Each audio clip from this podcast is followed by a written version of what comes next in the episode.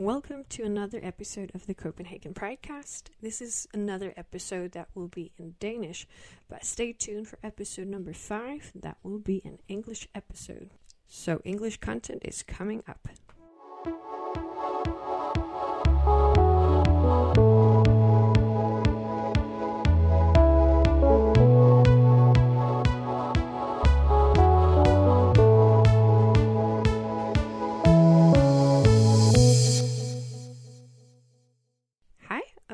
Til Copenhagen Pridecast. Denne podcast, hvor vi tager tilbage til fantastiske debatter, der har været afholdt i sommer- og winter prides. I første omgang er det Winter Pride 2023. Hvis det her er det første afsnit, du lytter, så synes jeg selvfølgelig, at du skal gå tilbage og lytte på nogle af de andre episoder, der allerede er ude, hvor der også er nogle andre rigtig, rigtig spændende samtaler i gang.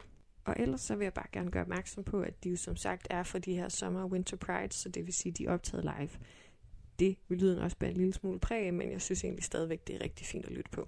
Så jeg vil bare ønske rigtig god fornøjelse med dagens afsnit.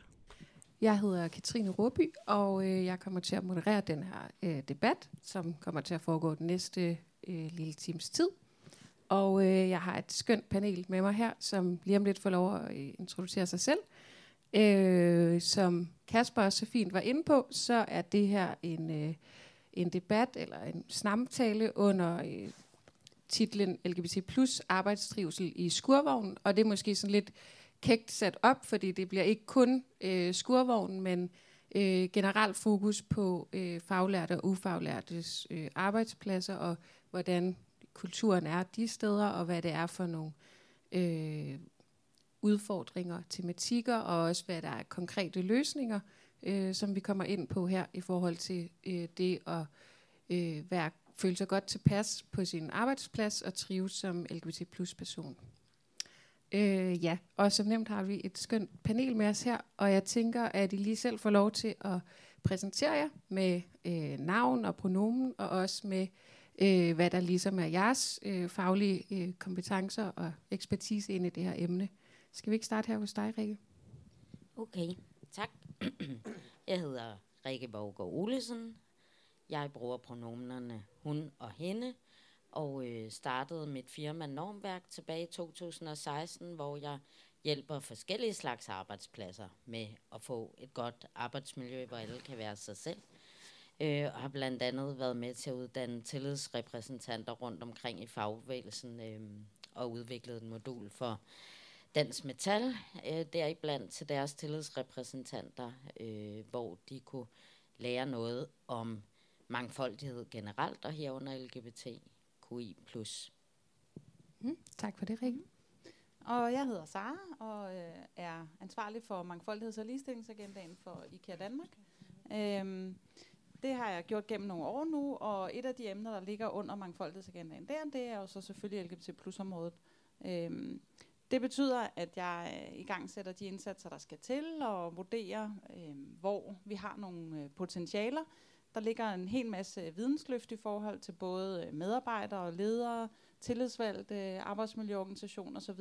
i forhold til at skabe den øh, viden, som vi i hvert fald oplever hjælper til at få en, en ligeværdig dialog, hvor at, at arbejdstrivselen den er bedre. Øh, så det er det, er det, der sådan har været min tilgang ind i det her. Øh, vi har jo en del folk på, øh, på lager og øh, i vores øh, øh, som deler vores restaurant og så videre, og så har vi grundlæggende en, øh, en en rekruttering, som går mere på, hvem du er, end hvad du er uddannet som, og det betyder jo også, at vi har en, en rigtig mangfoldig skare mennesker hos os. Mm. Spændende. Det håber vi kan komme lidt tilbage til. Ja. Jamen, øh, Mette, og øh, jamen, jeg er murer og bruger på nogen hun hende. Øh, jamen, hvorfor sidder jeg her? Øh, jeg har i tale sat øh, sexisme og øh, homofobi i byggebranchen øh, siden 2016. Øh, så det har været nogle år undervejs. Øh, jeg har ændret skurvogne regulativet, så jeg har skaffet unisex skurvogne i hele Danmark. Øh, så man kan komme i bad bag lukket dør, uanset hvem man er. Øh, som ikke er en udgift. Jamen, så har jeg været med i forskellige ekspertpaneler og så videre. Øh, og går generelt meget, meget op i arbejdsmiljøet og så videre, øh, og fremmer det. Øh, ja, jeg tænker, øh, det er sådan lidt det ellers. Ja, jeg har lavet mange andre ting, men øh, jeg tror, det er fint nok. Mm. I hvert fald øh, som en introduktion, ja. så kan jeg altid spørge lidt mere ind. Tak for det. Øh, jeg kunne godt tænke mig, hvis øh, en af, og nu kigger jeg over på dig igen med det, øh, kunne have lyst til ligesom at sætte rammen for, øh, hvad er det her, altså sådan, hvad er det særlige ved lige præcis de her type arbejdspladser, som I har haft med at gøre, øh, og som du også selv er, er murer, og ja. måske kan du sige noget specifikt om det felt øh, som LGBT-person. Ja, altså jeg, jeg kan jo sige det selv, fordi jeg selv er, er lesbisk, ikke? men altså, der er jo undersøgelser, der viser, at øh, ufaglærte er dem, der er mindst åbne omkring deres seksualitet på arbejdsmarkedet, og så, er de, så dernæst kommer de faglærte. Ikke? Øh, så der er jo kæmpe problematikker i forhold til, at, altså, når man har en seksualitet, så, øh, og man bevæger sig meget på arbejdsmarkedet og bruger mange timer der, så har man jo også brug for at kunne være en del af fællesskabet. Og hvis man ikke kan være åben omkring den del, man er, så kan det skabe nogle problemer, hvor man ikke bliver inkluderet på arbejdspladserne. Øh, så det er nogle problematikker, øh, der er, hvis folk ikke kan være dem, de er. Øh, og så man kan sige, nu er jeg i skurvogne, og ja, der er meget homofobi der, men jeg tror ikke, der er ekstremt meget i forhold til andre steder. Jeg tror bare, at den måde, vi bruger vores sprog på i skurvognen og på byggepladserne, kan være mere måske direkte og åbenlys, hvorimod på ledelsesgangen kan det være lidt mere diskret, eller på en anden måde, man gør det. Ikke? Betyder det så også, at man faktisk på en måde bedre kan i talesætte, hvis man oplever noget? Øh, altså hvis sproget er mere direkte? Altså du spørger, om man kan gøre noget... Altså, prøv lige at spørge det igen. Ja, jeg tænker bare på, at hvis det er sådan mere subtilt, så kan det måske være sværere at påvise, at man også har oplevet noget, der sådan jo. var grænseoverskridende, eller sådan. men hvis man nu får det sådan ret direkte i hovedet, det er selvfølgelig ikke særlig rart, men har det omvendt betydet, at man nemmere kan komme det til livs? Jeg tror ikke, du nemmere kan komme det til livs, men du kan nemmere måske få øje på det, øh, fordi det bliver sagt, men det kan også være svært at sige fra, fordi at øh, fællesskabet og normen er, at at du måske ikke bakker op omkring den ene, der er udsat for den her homofobi. Altså sådan, den anden dag i skurvognen, der gik jeg ind i en skurvogn, for jeg skulle filme. Øh, de havde seks nøgenplakater på, på væggene.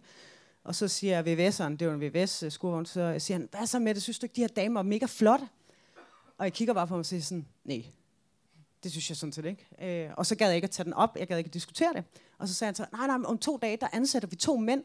Og så tænker jeg, jeg tror også, vi skal have mænd op og hænge, for det kunne være, det var nogle øh, bøsserøv, vi fik. Jeg bare sådan kigger på, nå, så nu er du faktisk også homofob, eller hvad?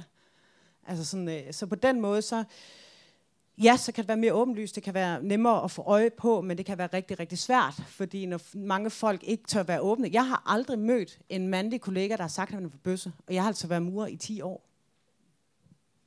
Jeg tror, det er rigtig meget tabu for mænd at sige, de er det.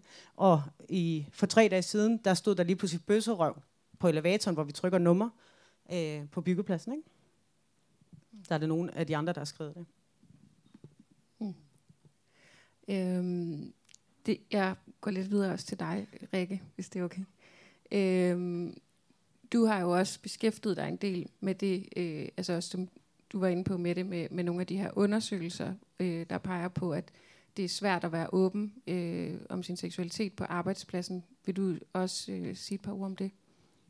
Øhm, ja, jamen det er jo bare undersøgelse på undersøgelse, der, øh, hvor det i virkeligheden ikke rykker sig så meget. Tilbage fra 16, hvor vi havde den første større i Danmark, der viste, det var cirka halvdelen af LGBT plus personerne, der ikke følte, de kunne være sig selv på krop, øh, jobbet.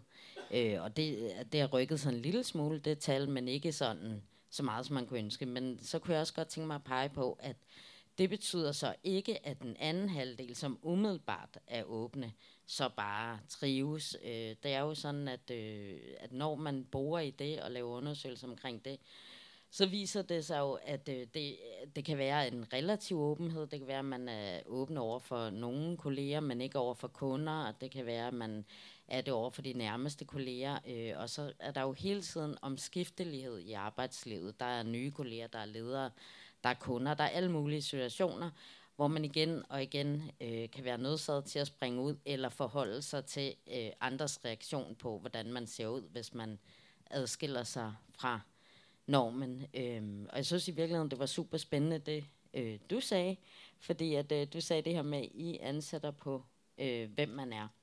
Øhm, og det er jo en generel tendens, der har været i Danmark, at vi har bevæget os fra sådan et kompetencearbejdsmarked til et personlighedsarbejdsmarked.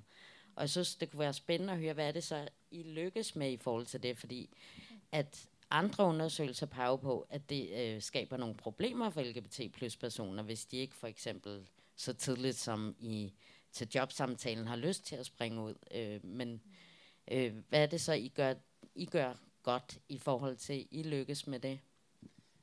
Øhm, altså man kan sige, at det der er det afgørende er at få nogle medarbejdere ind, som vi har et værdifællesskab med i forhold til netop at ville det samme i forhold til menneskerettigheder, i forhold til arbejdskulturen.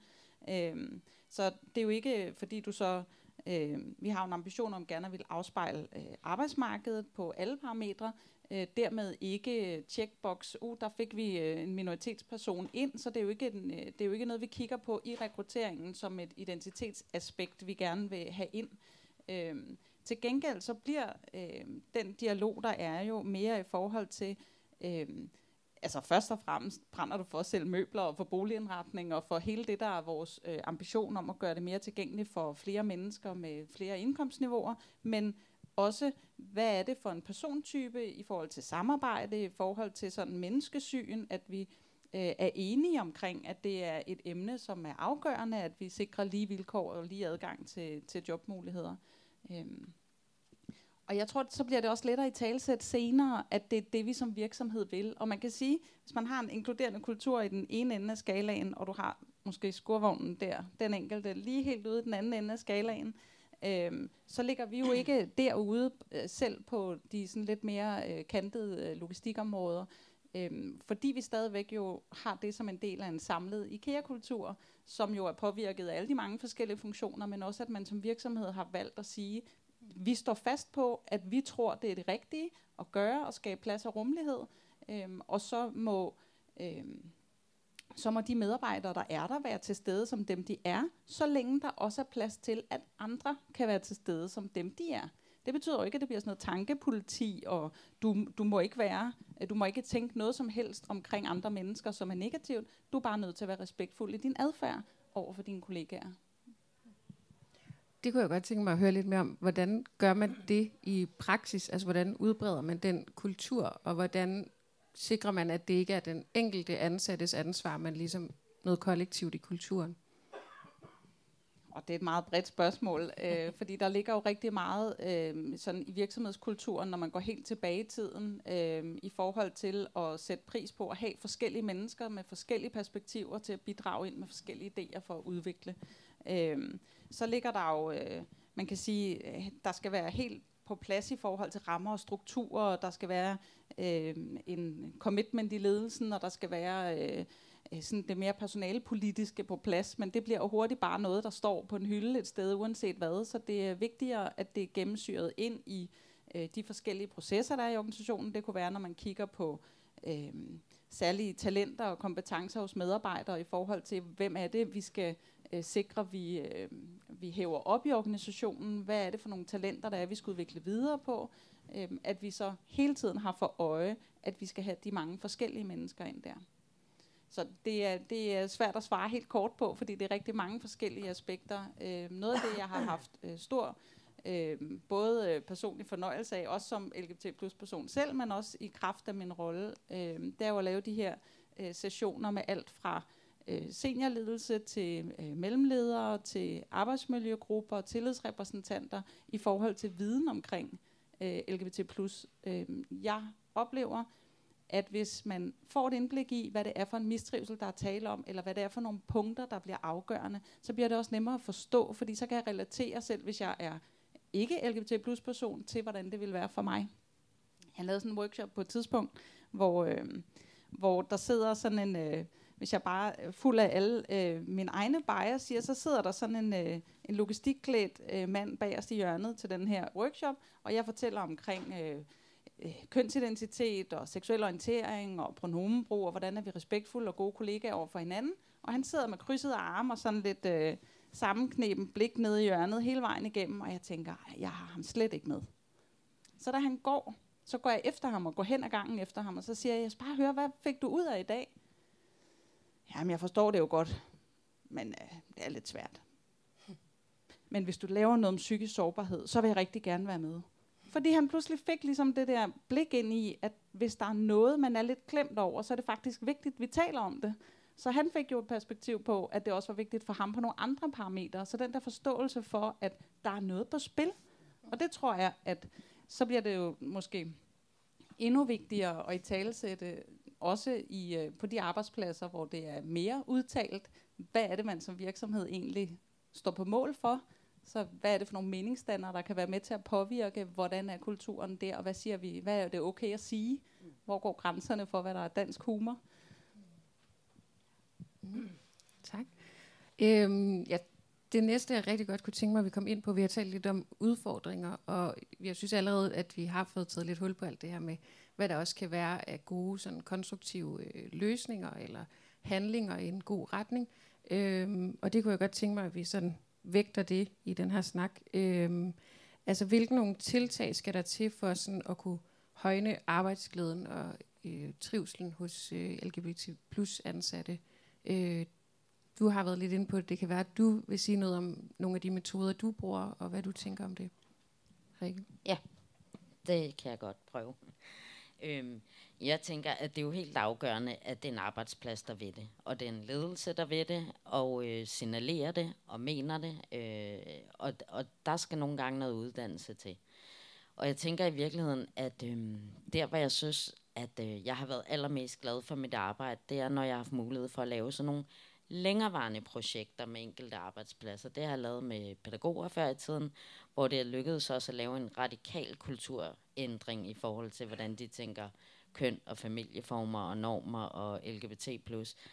Og nu har jeg så fornøjelsen af at arbejde med politibetjente. Det er jo så, hvad det hedder, ikke skurvognen, men det er jo alligevel et meget mandsdomineret fag.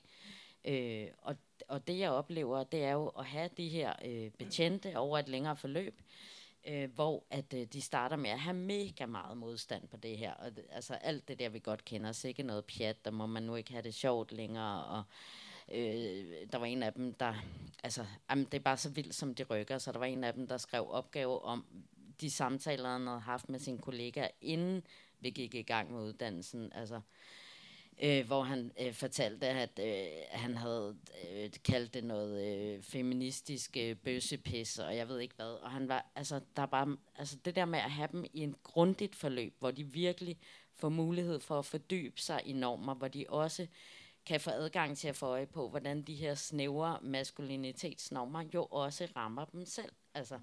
hvordan det faktisk er super nederen for os alle sammen med det her snævre normsystem, øh, som er heteronormativt, cisnormativt osv. Så, så det synes jeg, at, øh, og det har man jo bare ikke mulighed for alle steder, det ved jeg godt, men, men uddannelse, det er bare alfa og omega, vil jeg mene. Øh, og så at, øh, at få de her ledere til at forstå det, signalere det, mene det, og øh, konstant i tale sætte det, lave noget af alt det, der også er blevet talt om her, retningslinjer, det skal indarbejdes i procedurer i virksomhedernes DNA. Mm. Så du tænker, at man skal starte op fra, og det er ledelsen, der i første omgang skal klædes på, og arbejdspladsen som helhed mere end, eller hvordan? altså, der, der er jo steder, hvor der kan ske noget nedefra, fordi der er nogle ildsjæle, men jeg synes i virkeligheden, det er ledelsens ansvar. Det er mere sådan, jeg vil sige det. Og så er øh, tillids- og arbejdsmiljørepræsentanter jo også en nøgle øh, personer ind i det her. Det er jo, altså, det, altså, alle fagbevægelser bør jo begynde at uddanne meget systematisk deres TRMR. Mm. Enig. nu, øh, nu nævnte du det her også, Rikke, med, at øh, ved at udvide øh, normerne og hvad den enkelte kunne gøre, at det sådan set vil gavne alle på arbejdspladsen, og ikke kun øh, LGBT plus personer. Vil du uddybe det lidt? Men jeg, jeg har egentlig lyst til at give et eksempel, for på et tidspunkt lavede jeg en øhm, undersøgelse for IT-fagforeningen Prosa sammen med forskeren Jannik Friis Christensen, øh, hvor vi øh, skulle undersøge sådan noget med LGBT plus trivsel på IT-arbejdspladser. Og øh, vi lavede survey, men vi lavede også en masse fokusgrupper. Og i en af de her fokusgrupper, der sad øh, fire hvide heteroseksuelle øh, cis-mænd, Øhm, og vi er ikke kommet særlig langt ind, før en af dem, en myndig herre, ligesom tager ordet og siger, at han bryder sig faktisk ikke om, når der er de her homofobiske vidtigheder på arbejdspladsen, fordi han har en kone, der sidder i kørestol, og han ved bare, at når der bliver talt nedladende om en minoritetsgruppe, bliver der det også om andre. Og da han ligesom siger det, så sker der noget i det rum. Så er der en yngre mand, der ligesom øh, tager ordet og siger, ej tak fordi du siger det, øh, jeg har en diagnose, det er ikke noget, jeg er tryg ved at være åben omkring i sådan, øh, på sådan en arbejdsplads, hvor der bliver talt nedsættende. Så jeg synes, det er et godt eksempel på det her med, at, øh, at når der er sådan øh, øh, disrespektfuld, øh, nedsættende tale, så kan det ramme mange flere end dem, vi lige tror. Men øh, det er jo også tydeligt for mig i det her forløb med de politibetjente, jeg kører lige nu, at de får bare, altså, de får bare øh, åbent, åbnet en dør ind til et væld af nye muligheder at tænke livet og sig selv på. Og, altså selvom det jo egentlig handler om deres professionelle arbejde, så kan man ikke undgå, at det her det også rækker ind i det personlige. Og jeg tror i virkeligheden også, det er derfor, det er så svært, og det er tit, at derfor der er så meget modstand. Fordi vi skal simpelthen ind og ryste ved folks verdensopfattelse, selvopfattelse. Øh, når man er vokset op med øh, sådan er verden, og mænd og kvinder, og de er på nogle bestemte måder, så kan det være ekstremt svært for mange ligesom at blive konfronteret med, når det hænger ikke helt sådan sammen, som jeg troede. Så du sidder og smiler og nikker lidt. Vil Jamen, du det, uddybe det? er fordi, at, øh, det er fordi, at øh, jeg har en, øh, en kollega, som, øh, som eksperimenterer lidt med sit kønsudtryk i øjeblikket. Øhm, og, øh, og det giver sig til udtryk i, øh, i sådan brug af lettere makeup, neglelak, øh, flere lyserøde toner i det tøj, han vælger, og sådan. Øh, det svinger sådan meget fra dag til dag. Og det har der været en opmærksomhed omkring fra andre kollegaer. Der er der en, der tager fat i mig på et tidspunkt og siger, men Sara, hvor er det på vej hen? Det ved jeg da ikke. Det tror jeg heller ikke, han selv ved. Men jeg, hvad, er det fordi, han vil være dame? Jeg ved det ikke. Jeg tror heller ikke, han selv ved det. Men jeg har brug for at forstå det. Men hvorfor? Altså, det der sådan verdensbillede, som netop bliver rystet, hvor at, når tingene ikke længere passer ned i kasser, og, men, men skal han så bare gå med en uden det skal blive til mere, eller kan man være der øh, på, på, sådan, på spektret? Og jeg tror, det er, jeg oplever i høj grad, øh, at når der er spørgsmål eller modstand, eller øh, på nogen måde undren, så er det fordi, man enten har behov for at sætte i kasser, eller at man simpelthen bare ikke ved nok og er nysgerrig. Og at når vi åbner det rum, hvor vi har en samtale om det, så kommer der nemlig andre ting frem. Så bliver det pludselig en samtale, der starter om LGBT+, men slutter om ordblindhed. Øh, det bliver pludselig... Øh, jeg har siddet i rigtig mange tilfælde, hvor jeg har lavet sådan en workshop med en gruppe af mennesker, og så er der en i ledelsesniveau, der siger, så er vi klædt på nu til, hvis der skulle komme en, og så der, kommer der sjovt nok en lige efter workshoppen, fordi nu har vi haft åbnet samtalen, og så bliver det noget andet. Jeg sad med syv mennesker på et tidspunkt og skulle introducere dem til, hvad det ville sige at være non-binær, fordi nu fik de en kollega, der var det. Lederen havde spurgt, om jeg ville komme og hjælpe. Øhm, og vi havde tjekket med den nye kollega, at det var de helt okay med, og det var rigtig dejligt, at vi ville gøre det. Øhm, og da jeg ligesom har sagt to linjer, så er der en i rummet, der siger, det er jeg da også. Og det er det der med sådan, og lederen var i hvert fald ned af stolen. Nu var vi, jeg havde ligesom tilkaldt hjælp, for nu skulle vi klædes på, fordi nu kommer der sådan en. Og så har, er, er du det også? Har du, du har været her hele tiden? Mm. Øh, ja, ja, men jeg bruger både hunden og de og dem, og det kan I sige, som I vil, og det er ikke noget problem. Det der med sådan at få det gjort normalt, og bare noget, som når vi åbner den samtale, så bliver det meget nemmere at tage den op igen. Mm. Det giver mening. Også i forlængelse af det, du sagde om, netop at klæde folk på og have den samtale. Ikke? Øhm, jeg kigger lige i min papir, hvad der vil give mening at tage videre. Øh, ja, måske vi også lige skal have dig på banen igen med det. Om sådan, hvad tænker du, øh, der sådan højner øh, arbejdsglæde for øh, LGBT-personer mere specifikt i, i skurvognen, og hvad skal der sådan, hvad kunne være en god løftestang fra der, hvor jeg er nu? En god løftestang kunne være for ansat jer øh, ude på byggepladserne. øh, helt klart. Altså, det, det er bare fordi, det er to verdener for mig, når I sidder og snakker. Altså, sådan, det, det lyder mega fedt, men altså, min chef aner ikke noget som helst. Altså, de tager heller ikke fri for at tage til Pride. Altså, det er sådan, de er mega irriteret over det, fordi, åh, så sad vi i kø, fordi at der kom en paradeoptog, ikke? Øhm, det var faktisk det, der skete. De var mega sure øh, over de skulle sidde i kø. Men altså, jeg synes, øh, man skal gøre noget i ledelsesniveau, men i min sektor er det privat. Så, så man kan ikke gå ind og, og gøre så meget. Altså nu kan jeg huske, da jeg talesat, at øh, jeg oplevede, at der var en kollega, der sagde til mig, øh, og på det tidspunkt sagde jeg i medierne, at øh, det ikke var min kollega, men det var det faktisk. Jeg havde lært ham at kende for fem dage siden, da jeg blev ansat der. Så sagde han, øh, Mette, kom lige her hen, og så gik jeg hen til ham, og så stod der fem af mine nye kollegaer, og så siger han, øh, ved du hvad, Mette? Jeg synes, du skal give os fem mænd blowjob, fordi du er jo kvinde og lesbisk, så det har du ikke prøvet før. Og jeg står vidderlig helt alene, og jeg plejer ikke at være mundlam, men at stå der foran fem andre mennesker, som overhovedet ikke siger, okay, ved du hvad, Marker, det der var ufedt. Altså, der var bare helt tavshed. Og jeg ved ikke, om I kender den der fornemmelse, man har sådan en klump i halsen. Mm. Den fik jeg rigtig meget, for jeg følte mig så ydmyget og så nedværdigt, at jeg faktisk overhovedet ikke fik svaret. Mm. Jeg kiggede bare, og så gik jeg væk, og så gik jeg ned i skurvognen, og så begyndte jeg faktisk at græde. Mm. Og så prøvede jeg at snakke med mine kollegaer om det, og sige sådan, ej, hvad, hvad tænkte du om det? Sådan, ah, men ikke tage det, det skal du ikke tage så seriøst, og så videre. Ikke? Øh, det er jo bare, det er bare for sjov. Og sådan, jeg vil sige sådan, jeg er håndværker, jeg har også en jargon ude på byggepladsen, men jeg kan godt have det mega sjovt, og være sjov, mm. uden at være nedsættende over for nogen andre mennesker. Øh, jeg kan så huske, at den her situation, den i tale satte jeg faktisk i medierne. Og så 14 dage for inden, der havde været i medierne med at sige, at jeg har fået en sølvmedalje som allerhøjst opnåelig i Danmark. Og øh, så lige pludselig så kom min øh, direktøren fra min firma, og så siger han, hvad med det, vi to, vi skal lige ned i kælderen. Og når man skal ned i kælderen på det firma, jeg var ansat ved i syv år, så er det meget alvorligt. Så, så skal du have en advarsel eller blive fyret. Ikke? Kommer jeg ned, og så kigger han på mig, og så siger han, øh, Mette, du har været ude og udtale i medierne. Og så tænker jeg, åh, oh, nu er det det der med det der blowjob. Så siger han, du har øh, sagt, at du har en sølvmedalje, og øh, det har de 69 andre kollegaer altså ikke. Det vil jeg gerne have, at du stopper med. Din kollega har ikke lyst til at arbejde med dig længere de føler, at du taler ned om dem. Og først så stod jeg sådan, huh, og så alligevel, så stod jeg sådan, what the fuck? Hvad fanden snakker han om? Jeg blev så skuffet, og så ked af det.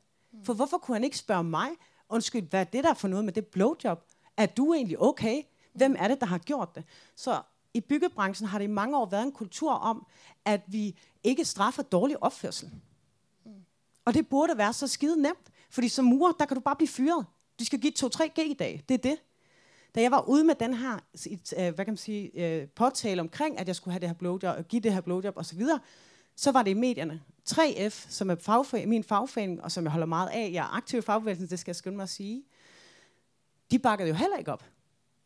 Men da Victor Fisker fra FCK, han sagde nej over for homofobisk tilråb fra, skues, øh, fra skuespillerpladserne, fra tilskuerpladserne, så delte 3F forbundsformændene af det.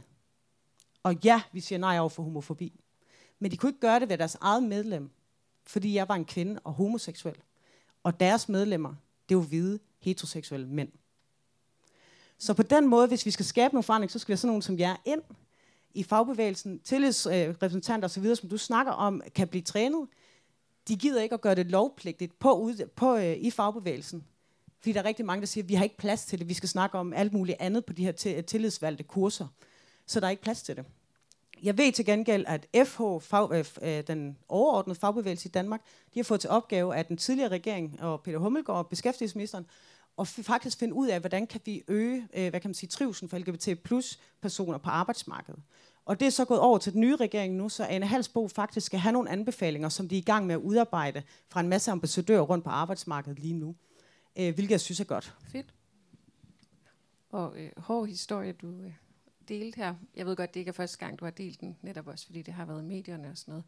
Øhm, ja, øhm, nu har jeg lige tråden i forhold til, ja, det, Men jeg tror, jeg, jeg tit deler den samme historie. Mm. Også fordi, at når vi skal ændre noget, så har man en forventning om, at folk, der har oplevet de her ting, de skal stå frem og fortælle dem.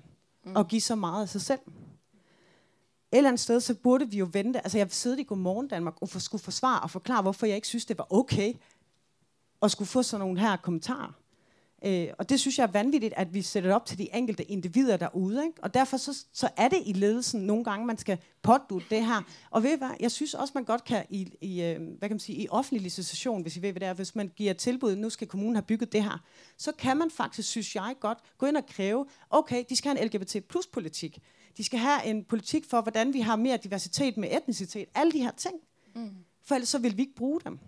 På den måde kan man sikre, at folk fatter noget. Undskyld, mm. jeg siger det sådan.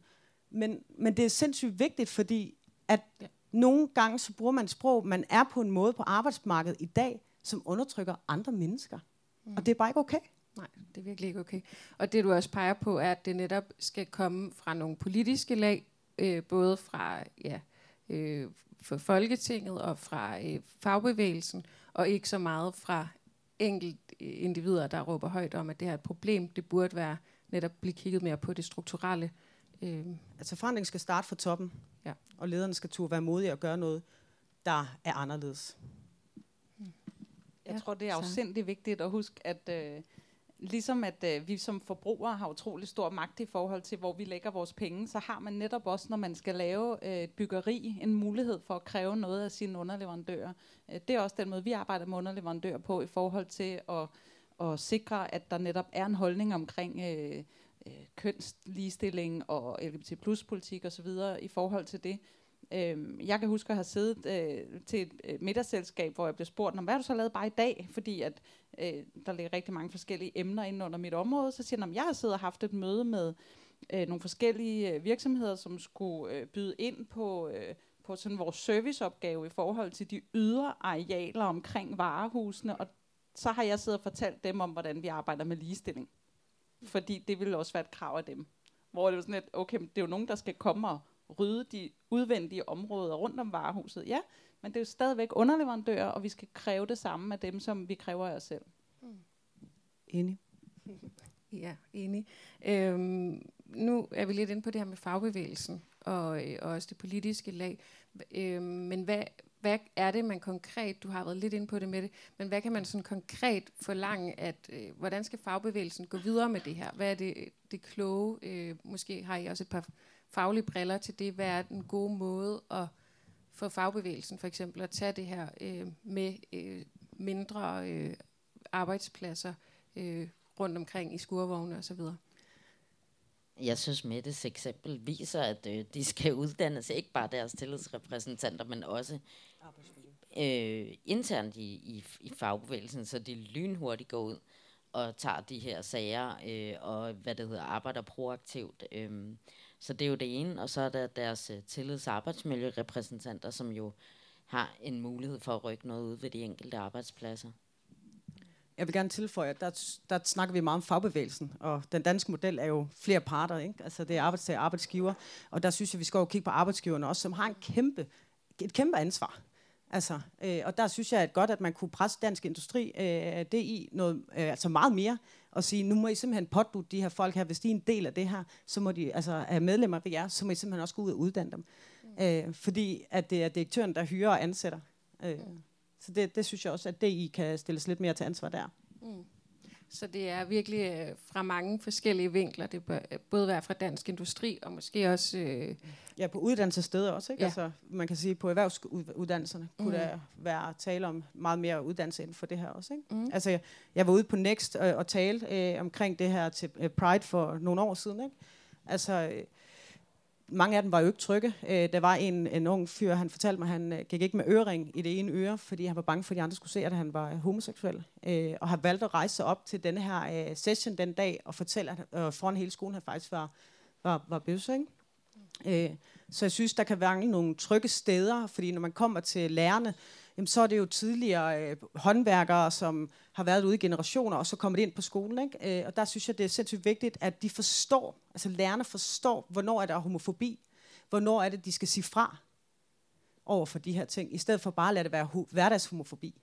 Mm. Og så er vi lidt tilbage til det, du var inde på tidligere, Sara, med at hvad det også åbner op for, det her uddannelsesrum, som jo skal finde sted rigtig mange steder i samfundet for at lykkes med det her problem. Øh, jeg tror, ja. det som du giver eksempler med ting, der er sagt ude på din arbejdsplads, det er jo, altså, det er jo ikke til at forstå, det foregår øh, på danske arbejdspladser. Jeg tror, det foregår på rigtig mange danske arbejdspladser til firmafester, når først sådan øh, alkoholen ryger ind, og, øh, og man når øh, de sene aftentimer, så tror jeg, at der er mange af de her upassende spørgsmål og opfordringer og alt muligt andet, som sniger sig ind. Øh, det er jo bare rigtig...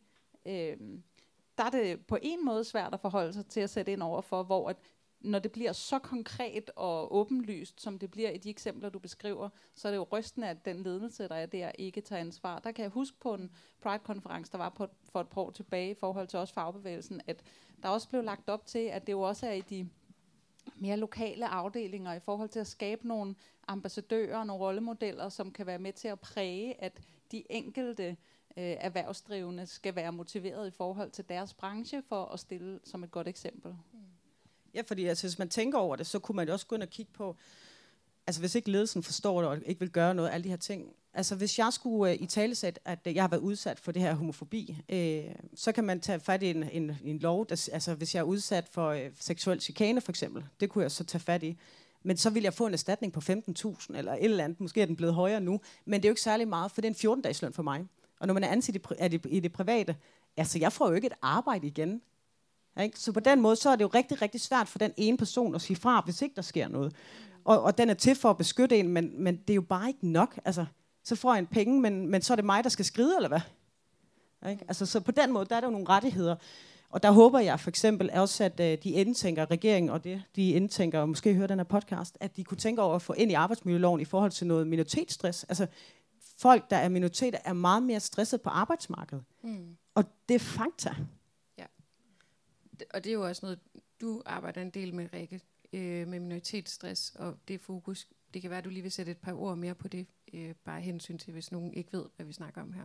Jamen, det handler jo bare om øh, alt det ekstra arbejde, man kan sige, LGBT plus personer har, når de på arbejde. Det her med, at de udover skulle forholde sig til det samme som deres øvrige kollegaer med det faglige hele tiden, også skal, øh, hvad skal man sige, øh, være på overarbejde sådan i forhold til, øh, kan jeg sige det her, på hvilken måde kan jeg sige det her. Øh, og det, det gælder sådan set både dem, der åbner åbne og dem, der ikke er åbne. Det øh, rammer forskelligt. Øh, fordi er man ikke åben, skal man bruge en masse energi på øh, hele tiden at holde styr på, hvor meget man siger, hvad man siger om sig selv. Øh, og er man åben, så kan der være en milliard situationer, hvor man ligesom bliver konfronteret med. Altså et lille eksempel, det var en, øh, en øh, lesbisk kvinde, jeg interviewede, der, øh, hvad det hedder, egentlig var åben, men skulle mødes med en kunde, øh, og, og, øh, hvad det hedder, og, og var nødt til at springe ud, fordi hun skulle fortælle, at hun skulle på barsel, og hun havde ikke selv en gravid mave. Og altså, hun sagde til mig, at hun gik som katten om en varme grød, og hun øh, tænkte dit og dat. Og det er jo bare en lille situation fra et arbejdsliv, og et ud af rigtig mange eksempler, hun gav på. Alle mulige situationer, hvor hun skulle øh, konfronteres med kollegers mærkelige reaktioner, mm. kommentarer øh, og alt muligt. Så man kan sige, det er sådan, man er på psykisk overarbejde. Mm. Meget godt formuleret. Øhm, nu har vi talt om en, en hel del af det her, der, der stadigvæk skal gøres, og også håber, at øh, en halv spor andre øh, kommer til at lytte med til den her fantastiske podcast på et tidspunkt. Ellers så må vi alle sammen sende det til hende, hvis yes. det er. Øhm, men øhm, jeg tænker også, at I jo også øh, er nogen, der allerede har tænkt en masse over det her, og øh, arbejder med det her. Så jeg kunne godt tænke mig at høre lidt mere om sådan... Øh, måske også noget af det positive udvikling, I har oplevet, øh, og nogle af de ting, hvor I ved, at det virker, eller nogle løsninger, øh, I ser. Jeg ved ikke om... Ja, altså noget af det, som, som jeg synes har virket øh, bedst, øh, men som i den grad kræver, at, øh, at man som virksomhed og ledelse har committet sig til at ville arbejde for øh, bedre trivsel, øh, det er netop at, at skabe det her samtalerum, hvor det er øh, legitimt at være nysgerrig på hinanden i en, i, øh, altså i en lukket session i forhold til, at nu taler vi om det her emne. Det er jo så ikke fordi, at det behøver vi ikke tale om øh, videre de næste mange, mange, mange arbejdstimer, og bare fordi vi har åbnet den her dør, så er det ikke fordi, jeg behøver at gå og spørge dig om, øh, om din kønsoplevelse hver eneste gang, jeg støder på dig på arbejde nu. Men hvis man åbner det her... Øh, det her rum for at have samtalen, så oplever jeg i hvert fald, at, øh, at jeg bliver overrasket positivt hver gang i forhold til, øh, når det bliver konkret, og når det bliver gjort relaterbart, øh, også for mennesker, der ikke har den levede erfaring, så, øh, så bliver det bare lettere at forholde sig til. Mm. Men det kræver jo for at have den samtale, at man har nogen med, der vil have den på et øh, ledelsesniveau. Mm. Og øh, nu synes jeg også, vi har fået malet lidt op, sådan to meget forskellige øh, slags øh, arbejdskultur. Men øh, jeg er også lidt nysgerrig på sig med, øh, hvad gør I, hvis, hvis og når der rent faktisk øh, opstår noget hos jer? Det antager jeg da også en gang imellem af nogen, netop som du siger, til en julefrokost, eller nogen, der lige får nysgerrigt spurgt ind til et eller andet. Har, hvad har I så af, af redskaber at trække på, og mekanismer, I kan bruge? Øhm, der opstår jo ligesom i mange andre øh, sammenhænge øh, situationer, hvor øh, dialoger kan ryge af sporet, eller øh, øh, man kan sige, der er jo også en, øh, en vis grad af aktivisme i LGBT plus miljøet i forhold til at sådan debattere nogle af de her lidt mere kønspolitiske emner, og det er der i mange andre øh, minoritetsgrupper også lyst til. Det kan være på øh, kulturel baggrund eller på religion eller så videre. Og, og der kan der kan bølgerne jo gå højt mellem kollegaer, når man får lyst til lige at, at drøfte et eller andet inden for de her emner. Øh, og der har det været vigtigt for os som virksomhed at være ret øh, tydelige omkring, at, øh, at der skal være respekt over for hinanden, og hvor går de her grænser i forhold til, at man kan jo godt have en holdning, men vi er nødt til at være respektfulde over for hinanden. Øh, så har vi en nul-tolerance i forhold til, når der er diskrimination. Øh, så hvis det ikke er et spørgsmål om, at vi havde en samtale, og vi røg vist begge to lidt af sporet, øh, det gør vi så på en bedre måde fremadrettet. Men hvis der er nogen, der har oplevet at blive diskrimineret, så er det nul-tolerance. Øh, det er simpelthen ikke accepteret. Og er det noget, der er sådan er øh, nedskrevet i en personalepolitik, ja. eller sådan, så alle ja. ansatte ved det? Ja, og ikke mm. kun i IKEA Danmark. Det er mm. overordnet. Mm. Mm. Fedt. Øh, er det også nogle af de ting, du anbefaler virksomheder at gøre, Rikke? Altså at have ting nedfældet i personalepolitik, og også håndtering af personalepolitikker, kan man sige. Jamen helt klart, og, og jeg tænker i forhold til personalepolitikker, det er jo også bare vigtigt, de er levende hele tiden, og mm ikke bare, øh, altså fordi der kommer hele tiden nyt til, og nye erfaringer, og altså så det er meget vigtigt, det er sådan et levende dokument, som man øh, konstant arbejder med. Øh, men hvis jeg skal sige, altså jeg synes da også, at øh, det går alt for langsomt, men vi ser da godt nok en udvikling i disse år. Altså jeg kan huske tilbage i, tror det var 2008 eller 2009, jeg deltog i den første lille bitte forkølede konference inde hos 3F, øh, hvor der sad mig og fem andre og talte om det her som noget fagbevægelsen skulle tage op, og der var bare altså lukkede døre alle steder, sådan ikke? Altså det var da jeg var aktivist. Øhm, og der synes jeg da, altså nu har jeg bare været øh, ude hos rigtig mange fagforeninger, jo ikke lave faste moduler, men dog at undervise deres tillidsrepræsentanter i sådan enkelstående moduler. Jeg synes, der er en øh, stor øh, nysgerrighed og åbenhed og sådan. Øh, og, og så når det er sagt, så er det selvfølgelig ikke nok, men, men det er, altså, jeg synes, der, der er nogle positive takter, men altså, det skal jo bare, altså, det skal gå stærkere, det er simpelthen ikke godt nok. Altså sådan noget, altså sådan noget som øh, Mette har oplevet, og alle mulige andre oplever hver dag, det skal jo bare ikke ske. Altså, det er jo bare ikke i orden. Øh. Nej, det er det virkelig ikke. Bare lige til en sammenligning. Nu sagde du, I sad otte mennesker dengang. Hvordan ser sådan et rum ud i dag? Eller sådan, hvor mange flere oplever I, der engagerer sig i altså, sådan nogle arrangementer, for eksempel ved fagbevægelsen? Jeg synes, der er kommet flere og flere. Øh, det kommer an på, hvorfor øh, fagforening vi snakker om. Altså snakker vi 3F eller NNF eller et eller andet. Ikke?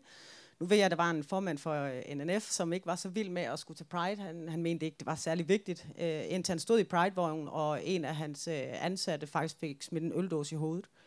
Øh, så kunne han måske godt se, okay, det måske er det vigtigt, at øh, vi er på til Pride og, øh, og resten af året. Ikke? Mm.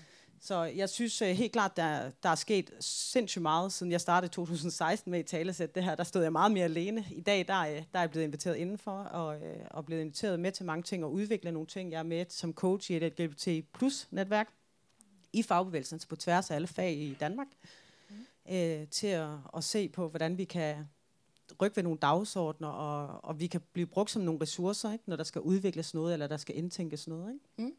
Fedt. Mm. Hvem sidder med i det netværk? Hvordan bliver man rekrutteret til sådan noget? Øh, jamen, jeg prøver at rekruttere folk via min Facebook. øh, det er jo gennem sådan en øh, brochure, man kan søge, øh, men, øh, men det er mig og en, der hedder Christine, som, øh, som er ret cool i Dansk Metal, som så sidder øh, og tager imod øh, folk, der søger. Og så lige nu er vi en gruppe på 8 i år. Vi er lige startet op, øh, og man kan komme med stadigvæk. Øh, hvor det er en gang om måneden, hvor vi sidder og snakker. Øh, mm. Så det er bare på den måde. Altså, Fedt. man melder sig til, tror jeg. Altså jeg oplever, at der er, i de tilfælde, hvor jeg har været med, hvor det har været i forhold til fagbevægelsen, er der jo en, øh, en, en opbakning i hvert fald, og også et ønske øh, fra fagbevægelsen. Jeg tror stadigvæk, der er langt fra øh, toppen af fagbevægelsen til forståelsen af commitment for de enkelte tillidsvalgte ude i, øh, i varer, altså ude øh, i, øh, på arbejdspladserne i forhold til, hvad man egentlig er rollemodel på. Mm. Øhm, og fordi de her emner øh, typisk er emner, som også går ind i dit private liv. Det er også ting, du ja. drøfter med venner og familie og øh, til fester og middagsselskaber og alt muligt andet. Og de holdninger, øh, som du har omkring de her emner, der er det ret vigtigt at være professionelt bevidst omkring, hvad det er for, øh, for nogle signaler, man sender. Mm. Øh, og det er jo derfor, jeg også bruger krudt på at sidde med dem, som er koblet op i forhold til fagbevægelsen. Faktisk helt ned på, det her, det er hvad din fagbevægelse har været ude at sige om det her, det forventer jeg så også af dig. Mm. Øh, så der er vi også nødt til både at lægge pres tilbage fra virksomhederne, men også fra fagbevægelsen på, hvad er det for nogle meningsstandere, vi har ude. Ja, det giver mening.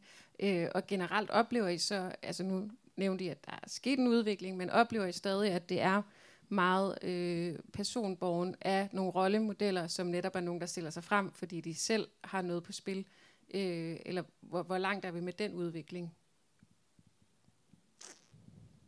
Altså, øh, jeg har personligt arbejdet vildt mange timer gratis i mit liv som aktivist, og det der med det indtryk, at det stadig er sådan, ikke? Altså, øh, at der er nogle ildsjæle, men når det er sagt, så er der jo også begyndt at være nogle gode allies rundt omkring, altså, øh, også til Pride og sådan, men altså, de er de er ikke nok endnu. Øh, det er på en eller anden måde også nødt til at blive mere konkret, hvordan man så er det hele året, så det ikke bliver ja. sådan en eventbaseret ting, hvor at, øh, så tager man med over til møde øh, til Pride'en, og så kan man sætte kryds i, at man er en god allieret, men at det bliver rigtig konkret, hvad det så kræver resten af året også. Mm. Ja, men vi øh, nogle i fagbevægelsen begyndt at blive øh, LGBT plus certificeret, ikke? Øh, mm. så, så det kunne man jo, jo starte med øh, at blive øh, på den måde. Men ja, mm. jeg synes... Øh, jeg synes, jeg, jeg har, altså ærligt talt, så synes jeg, jeg har skulle bære meget på mine skuldre. Mm. Og gøre mange andres arbejde, øh, som har kostet ret meget sådan personligt. Ikke? Mm. Øh, og der synes jeg, at, at det er begyndt at rulle lidt mere, hvor, hvor det er, at... Men jeg synes også, der kan være noget pinkwashing i det. Altså sådan, det er sådan et, også et varemærke, okay, nu støtter vi Pride øh, på den måde. Men på en måde, selvom det er pinkwashing, altså pinkwashing, det er, hvor man brander sig selv på det, ikke? Øh, ja så er der stadigvæk noget opmærksomhed omkring det. Okay, de støtter også, ikke? Så det er sådan lidt en øhm, ambivalens omkring det, øh, mm. kan jeg godt have. Øh, så jeg synes, øh, der er fremskridt, øh, og selvfølgelig så er jeg også godt klar over, at skurvogn var aldrig blevet unisex i Danmark på tværs af alle brancher, hvis ikke jeg havde gjort det. Mm. For hvis det var en hvid mand, der har siddet i fagbevægelsen og sagt, nu synes jeg, vi skal have en dør i det her brusebad i alle skurvogne i Danmark, så havde folk bare sagt, det er der ikke behov for. Det har altid været sådan. Så, så bærer den ikke særlig langt, hvorimod uh, historien, min storyfortælling om, hvad det jeg oplever ved det, hvad det betyder for mig, mm. alle de her ting, det var jo det, der gjorde, at Troels Lund Poulsen, der jo tidligere var beskæftigelsesminister, der smed alle papirerne i bordet, og så siger han, ved I hvad, nu synes jeg, I skal tige stille, og så skal I tak med det, og anerkende hende for den kamp, hun har kæmpet for alle håndværkere i hele mm. Danmark. Og I arbejdsmarkedsparti, I bliver indkaldt til samråd inden jul, og inden valget begynder at komme, så skal I komme med en løsning. For ved I hvad? Det her skal med at have. Og så læner han sig tilbage. For jeg gider da heller ikke at stå i bare røv og bade over for mine kollegaer. Mm. Og så var det lige pludselig den største selvfølge, fordi han var hvid mand. Ikke? Mm. Øh, men, men det, der er så tankevækkende, det var, at han sagde, for ellers så overruler jeg arbejdsmarkedsparter. Mm. Altså, at min historie greb mig, at det kan da ikke være rigtigt, at nogle mennesker skal stå for åben dør og bade. Og det kan da ikke være rigtigt, at Mette hun skal udsættes for diskrimination og ikke blive ansat fordi at hun skal have sin egen skurvogn, som stod i arbejdsmiljølovgivningen, for at beskytte kvinder eller minoriteter. Men hvad hvis vi har en transperson ude på arbejde? De vil ikke synes, det var fedt at skulle gå i bad for åben dør heller. Mm. Så jeg tror, at aktivisterne og de her stemmer kan rykke rigtig meget, men der skal også være nogen, der så kan tør gribe det. Ikke? Mm. Ja, præcis. Så det, det skal ikke være øh, aktivismen alene, der bærer det, men det er måske også jo stadig vigtigt, tænker jeg, det bliver ved med at være vigtigt med de levede erfaringer og lytte til dem, der rent faktisk oplever ting, og ikke bare kunne sige, tjek, nu har vi en, øh, en politik på arbejdspladsen og sådan noget. Øhm, du jeg har, har sådan lidt, ja. øh, lidt sød historie i forhold til det her med, at det er jo, en ting er, at jeg grundlæggende tror på, at vi skal lave nogle løsninger, som kan være nødvendige for nogle få, men være til gavn for mange. Mm. For eksempel som da vi lavede øh, de her øh, toiletforhold og bade- og omklædningsforhold med mere privatliv, hvor man kunne gå ind og stå for sig selv, i stedet mm. for at skulle gå enten i herre- og dameomklædning. Og det valgte vi at gøre i eksisterende lokaler, øh, og tage nogle af de faciliteter, vi havde, som øh, tidligere øh, var handicapmarkeret i forhold til at være enkeltpersonsløsninger, som var handicapvenlige, så blev det så nu bare åbent for alle, og i øvrigt også handicapvenlige, øh, mm. i en anden kommunikation. Øh, og så... Øh, så rullede vi det ud i forhold til øh, de forskellige øh, enheder og lokationer rundt i landet øh, inden for IKEA. Øh, og så, så taler jeg med en af de lokationer, der ligger lidt længere væk fra os øh, her i hovedstadsområdet, og, og for, jamen, de havde implementeret den her, det her ekstra... Øh, det her ekstra rum, det havde de haft et rum, de kunne bruge til, og det, det fungerer rigtig godt nu. Okay. Hvor ligger det henne? Jamen, det ligger her og her. Nå, ej, så tag mig lige med. Så man står ude på gangen. Hvordan kommer jeg så der ind? Jamen, så går man bare lige ind ad damedøren, og så er det lige inde på højre hånd. Okay, så er vi jo så faktisk overhovedet lige vidt. Altså, øh, og det er det der, nå ja, så siger jeg, så hvis du står derude, og du ikke har lyst til at gå ind ad en damedør, kan du så komme ind til rummet? Nej, det kan man så ikke. Så det er jo både balancen mellem at skabe, skabe nogle generiske løsninger, som er til glæde for mange mennesker, men mm. også at forstå, hvad er det udfordringen er. Mm. Så man også laver en løsning, som rammer øh, lige præcis øh, det, der var formålet. Øhm, nu taler vi om at gå fra det der med de få øh, rollemodeller til måske at få nogle flere med. Øh, hvis nu man sidder her i publikum eller øh, lytter til den her podcast sidenhen og tænker, det er da simpelthen så vigtigt, det vil jeg gerne som chef eller tillidsrepræsentant eller noget andet engagere mig i det her. Hvordan gør man så bedst det? Hvordan bliver man klogere? Altså, vi har jo øh, fra IKEAs side haft et samarbejde med LGBT plus Danmark og støttet deres øh, projekt omkring empatisk arbejdsmarked. Og der ligger i hvert fald nogle redskaber til rådighed der. I forhold til at talesætte, hvad er det, der skal til på en arbejdsplads, for at man rent faktisk ville kunne øh, arbejde med det her og finde ud af, hvor langt er vi for, for afklaret, øh, hvor langt er vi i processen nu, og hvad er det for nogle konkrete ting, vi ville skulle sætte ind med. Og så tror jeg, at den... Øh, den samtale, som, som Rikke er med til at åbne for rigtig mange arbejdspladser omkring normer, øh, er utrolig vigtig, fordi det er det, der ligesom er, er det grundlæggende nedenunder øh, nogle af de indsatser, der skal gøres, at vi bliver bevidste om, hvordan det er, vi omgås med hinanden. Mm. Ja. Hvad siger du, Rikke? Du nikker. Ja. Ja. Øhm, jamen, det tænker jeg, altså jeg tænker, at øhm, at de er nødt til at, at uddanne sig selv rundt omkring på arbejdspladserne. Altså det synes jeg bare skriger til himlen, ikke? Og der er, som øh, Sara siger, nogle ressourcer rundt omkring, man kan bruge øh, til at, at få gang i det arbejde.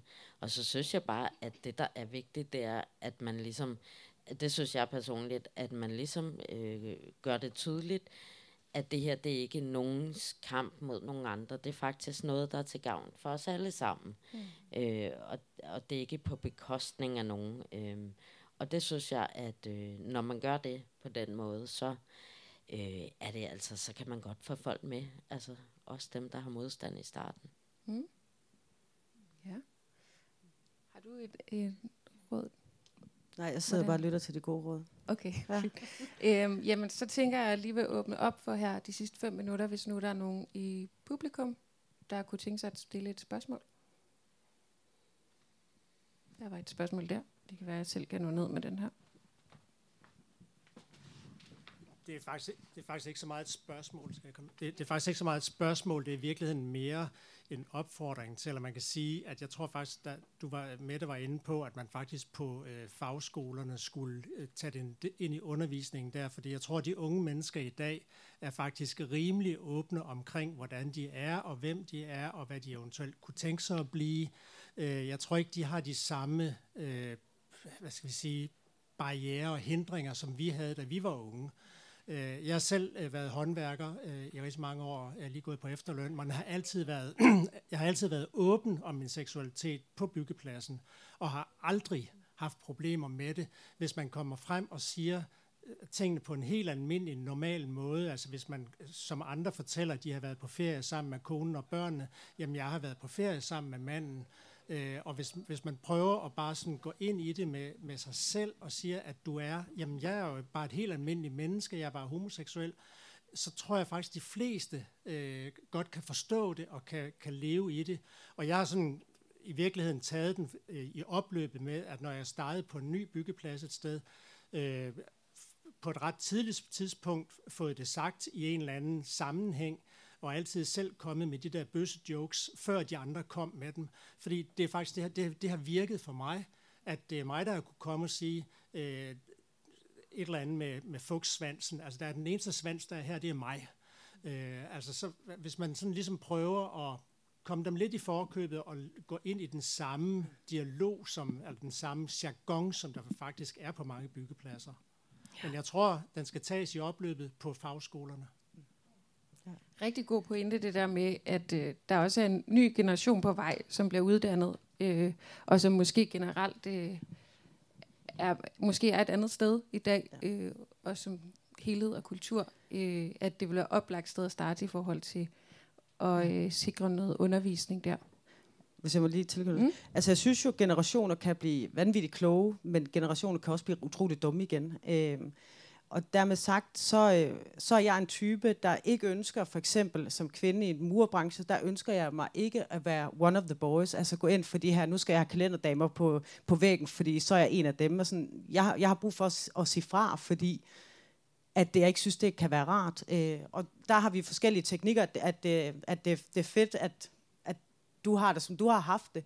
Men jeg tror, at for andre er det ikke rart at skulle tale nedsættende om sig selv, for at blive accepteret. Og der vil, vil jeg gerne skabe en kultur, hvor det er, at du måske ikke behøver at komme med den joke. hvor jeg kunne sige, prøv at høre, vi kommer ikke med nogen jokes overhovedet om sådan noget der. For det er slet ikke sjovt. Fordi der er nogen, der ikke tør springe ud, for, og fordi de skal have de her øh, nedgørende øh, jokes. Ikke? Øh, og, og jeg synes ikke, det er fedt, hvis man skal komme med nedsættende kommentarer om sig selv, hvis jeg skal være ærlig. Men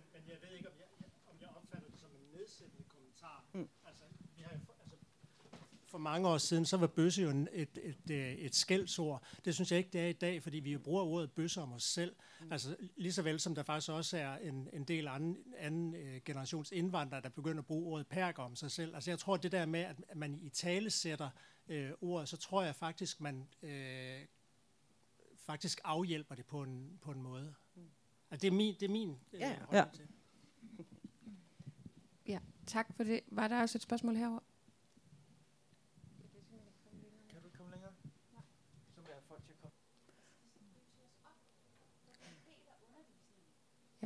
Jeg, jeg gentager det lige for, at vi også får det i mikrofonen, at øh, du som socialpædagog mener, at man bør starte helt nede i øh, en lille, øh, ung børnealder med at, at arbejde med normer, for at på den måde skabe nogle bedre samfundsborgere på sigt.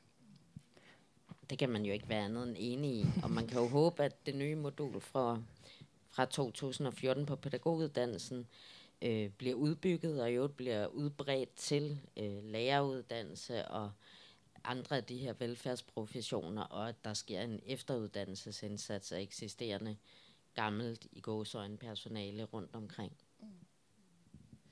Jeg tror, vi skal have med din historie fra før i forhold til at i tale sætte sig selv på byggepladser og så videre. Også have en respekt for, at der har været en historisk udvikling på det her område, og at, at det har været øh, det kan have været kontroversielt på et tidspunkt og været, øh, været øh, med til at skubbe noget på det tidspunkt, hvor det er nogle andre ting, der bliver gjort nu for at skubbe. Og lige nu er der jo nok en øh, sådan en lidt øh, en særlig tid, hvor den yngre generation kommer til at skubbe ret hårdt. Øh, men hvor at brancherne ligesom er nødt til også at forholde sig til den kultur, som har bygget sig op gennem mange, mange år. Og der tror jeg, at øh, med, med al respekt for, at det har været ren øh, overlevelse i nogle brancher, og det er også det, du siger, du har ikke mødt en eneste mand, der har givet udtryk for at være LGBT plus person før i dag, før i, dag. i byggebranchen. øh, og de har helt sikkert været der. Øh, men, øh, men jeg tror, at det må også være op til den enkelte, hvad der fungerer for mig. Om, mm. altså, om det er okay for mig at i talesætte det med et glimt i øjet, og så er vi videre i det. Øh, eller om man står i en situation, hvor tonen er så grov, at man er nødt til at køre nul-tolerance. Mm. Øhm, der vil det være meget forskelligt, og jeg tror, det bliver rigtig spændende at se, hvad der sker, når den nye generation kommer ud nu på arbejdspladserne med nogle lidt andre forventninger til at kunne øh, stå frem og være stolte af, hvem de er. Mm. Meget enig. Øhm, vi er simpelthen ved at løbe tør for tid. Øhm, så øh, først og fremmest så skal I have tusind tak, fordi I har vil deltage i det her. Jeg synes, vi nåede ret godt omkring.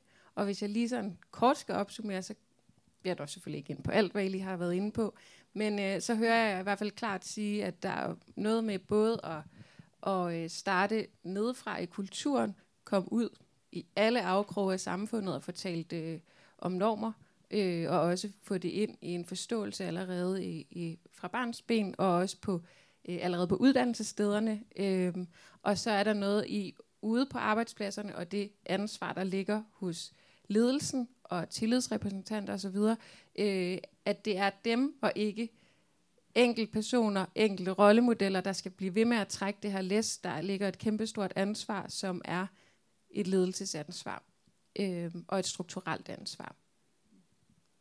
Der bliver dækket, så jeg tænker, det var en okay opsummering. Du har lige en kommentar, i. Jeg vil bare sige tak for nu. Selv tak. Tusind tak, fordi I vil deltage. Skal vi ikke lige give dem en hånd?